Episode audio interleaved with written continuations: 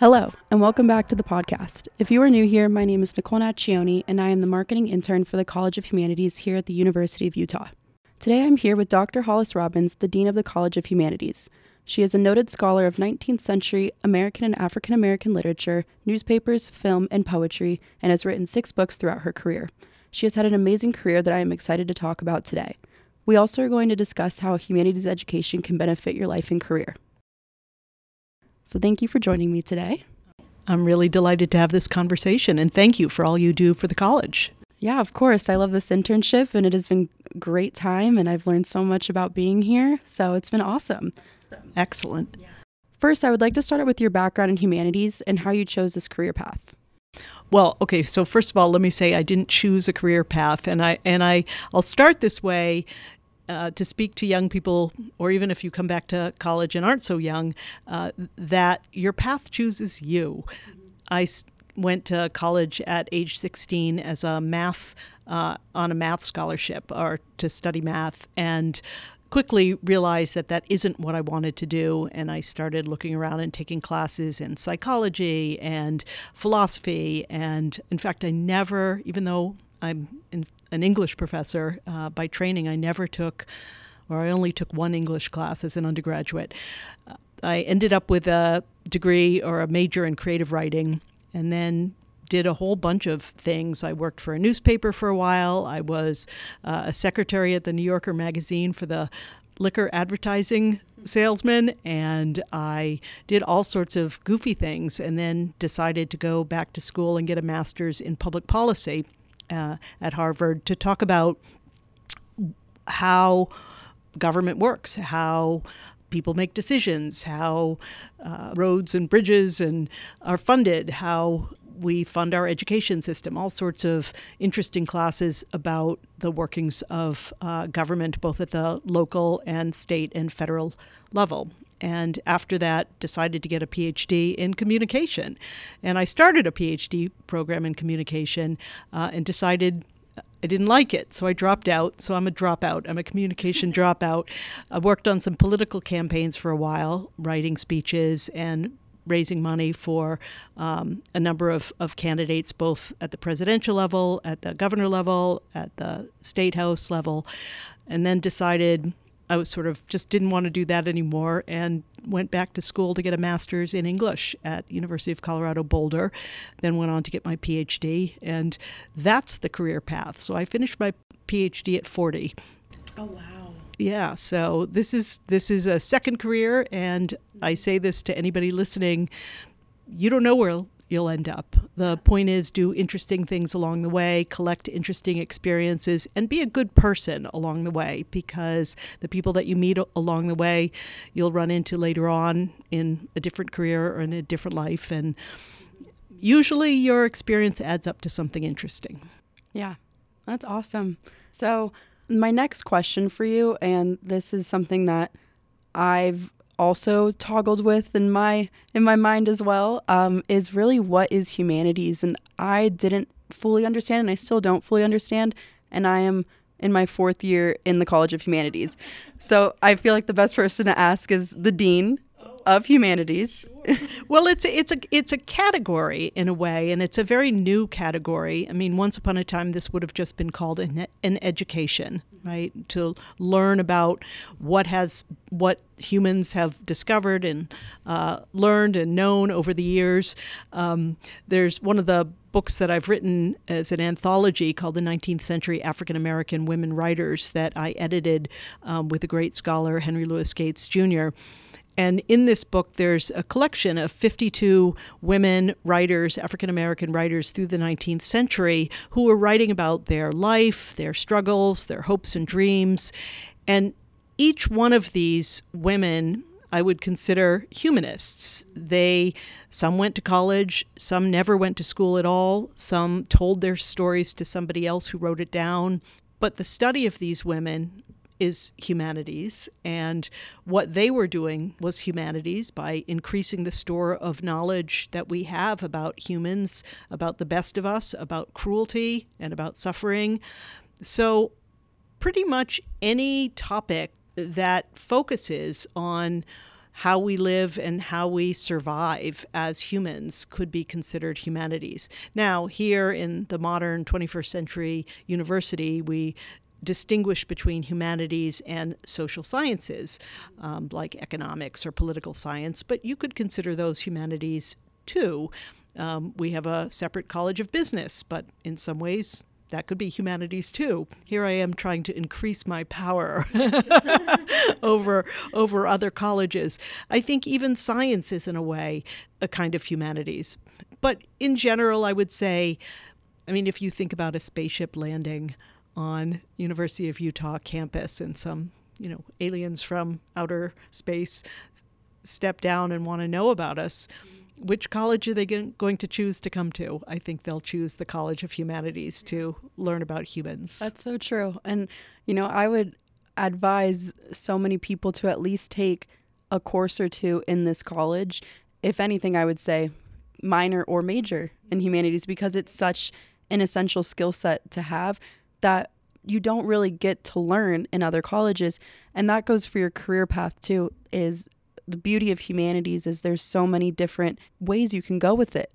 And it, it there's so much freedom in what you can do with it. It's not so cut and dry or black and white. And it's not only for your career, it's also, like I said, it's for your skill sets. Right. And I was going to say that you could think about history as the history of humans, philosophy as the way that humans think and argue, communication, the way humans communicate and talk with one another over years, uh, world languages and cultures, you know, the various languages that we speak in different places, um, linguistics, what is language? How, how does language work? Uh, English, which is really all literature, what are the stories that we tell each other? Um, and writing and rhetoric studies. How do we communicate through writing over long distances? So these really are particular skill sets and particular focuses or foci um, that may be interested. Uh, you may be more interested in one than another. Well, that was a great answer. you've you've definitely helped me understand it more because I'm like I said, I didn't really full I didn't fully comprehend the college I'm in, which is so ironic. Well, you're doing a great job now, so I'm glad to have this conversation. I am very glad.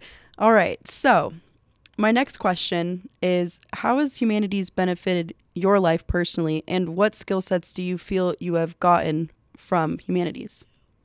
interestingly, I mean, the thing that I've done most of my life, even while I've changed careers, is be involved in politics, electoral politics. Um, and you should think, well, why aren't you a political science major? Well, in some ways, you know, what politics is, is, you know, the ways that humans organize their themselves and uh, political campaigns or deciding who is going to represent you or understanding who your representatives are it's really about humans. What does it mean for a human to be a leader? What does it mean to be in charge of other people? What does it mean to make decisions, either collectively or individually? What does it mean to give another person orders? What does it mean to think historically, like, well, we've done th- this thing before and this is how it turns out? What is war, except human beings angry and battling one another. What is peace except an agreement to uh, live uh, peacefully with one another? Our literature and our philosophies and our histories can tell us about uh, about questions of politics. So in some ways. Um, even when I was working in politics, you know, speech writing or campaigning or um, encouraging people to vote, the skills that I was using were all humanity skills. Um, so ultimately, you know, here as dean, I my job, my aspiration is to lead everybody in the right direction to do excellence. And whether that's being an excellent student or being an excellent teacher or an excellent researcher, to inspire uh, faculty, staff, and students to do as well as as, as at their peak performance, I guess is what it's, and and to care about um, if something is standing in the way of uh, a student graduating, if people are facing challenges, how can I help overcome those challenges? How can I support uh, students um, who may be struggling with mental health or with food insecurity or with housing.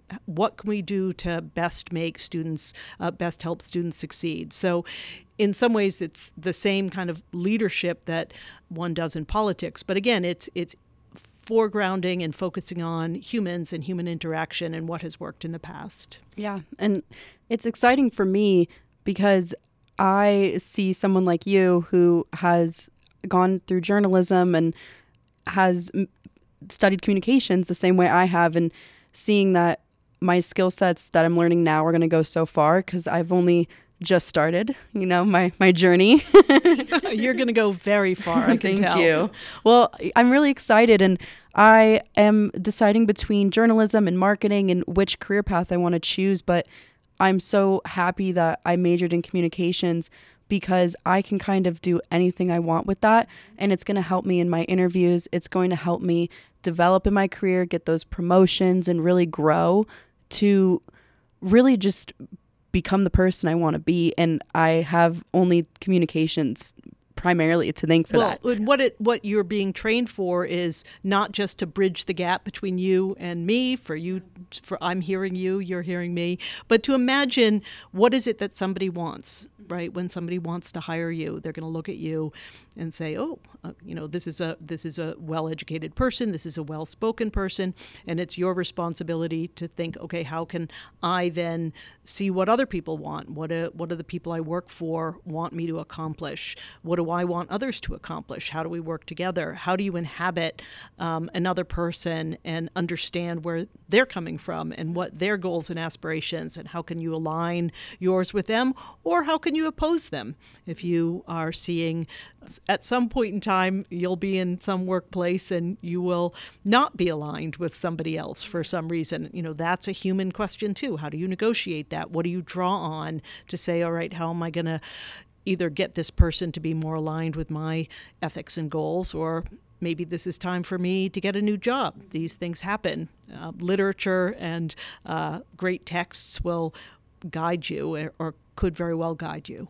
Yes. And I would just like to say if you would like to read any of Dr. Hollis's books, she has an amazing books and she just gave me one of hers. And if you want to learn a little bit more about humanities and really at the core what it is and how you can add it to your life, I would suggest first of all listening to this podcast, but second of all, going ahead and taking a read on those books. So I think that we have answered that question very thoroughly. And something that we also discussed a few weeks prior is this idea of being in a room. And I would love for you to explain that a little bit, and then I would love to share my thoughts on that. Well, if you think about any decision that's made, like if you look outside and or traveling down a road and there used to be a stop sign, but now there's a stop light, right? Somebody made that decision. If you think about, you know, a set of stairs and a handrail or a, um, you know, a, a, a ramp for a wheelchair to come go up and down.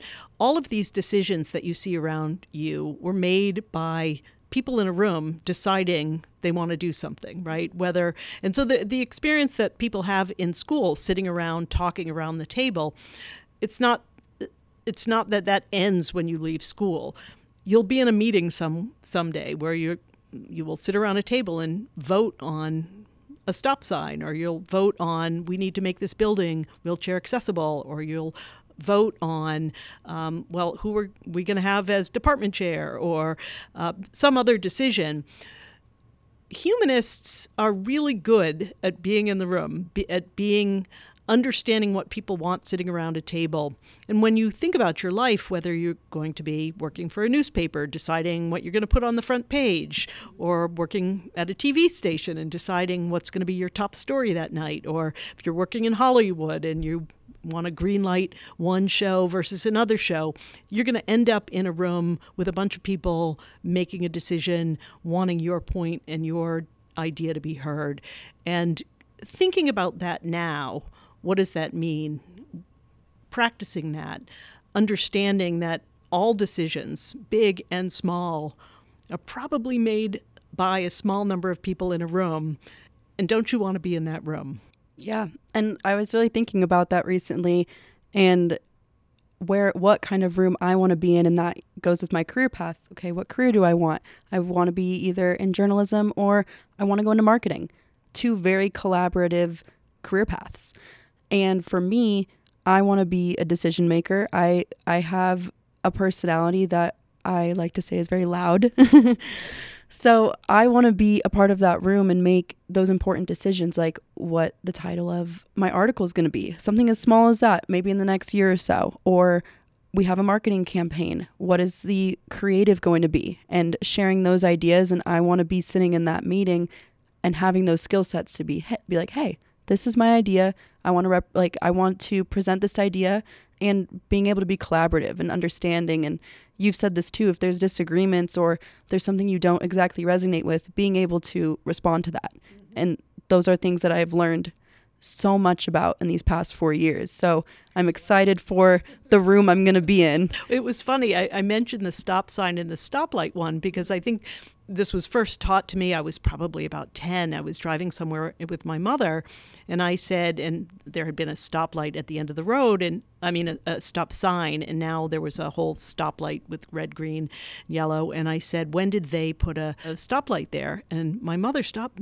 me and said, Never say they right? That's a group of people that you could be part of someday.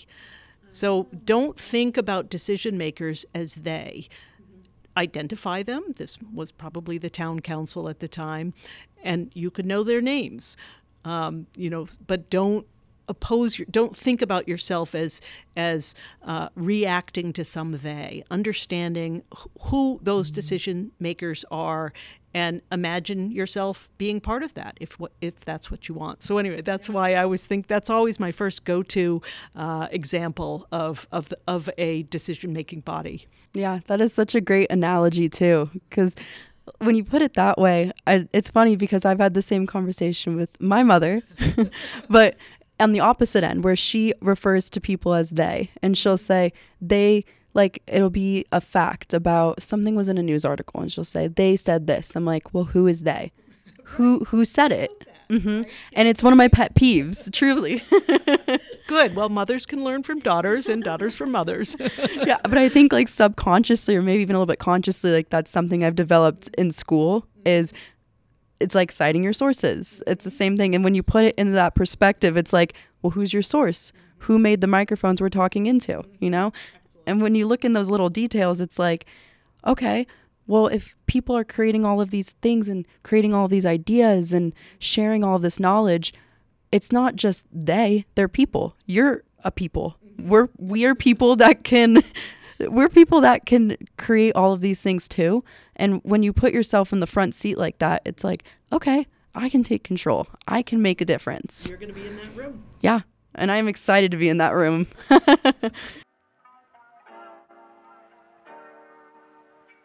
This was Dr. Hollis Robbins, Dean of the College of Humanities at the University of Utah. Thank you again for joining me. Thank you. This was delightful. Thank you for listening, and don't forget to subscribe to Humanities Radio.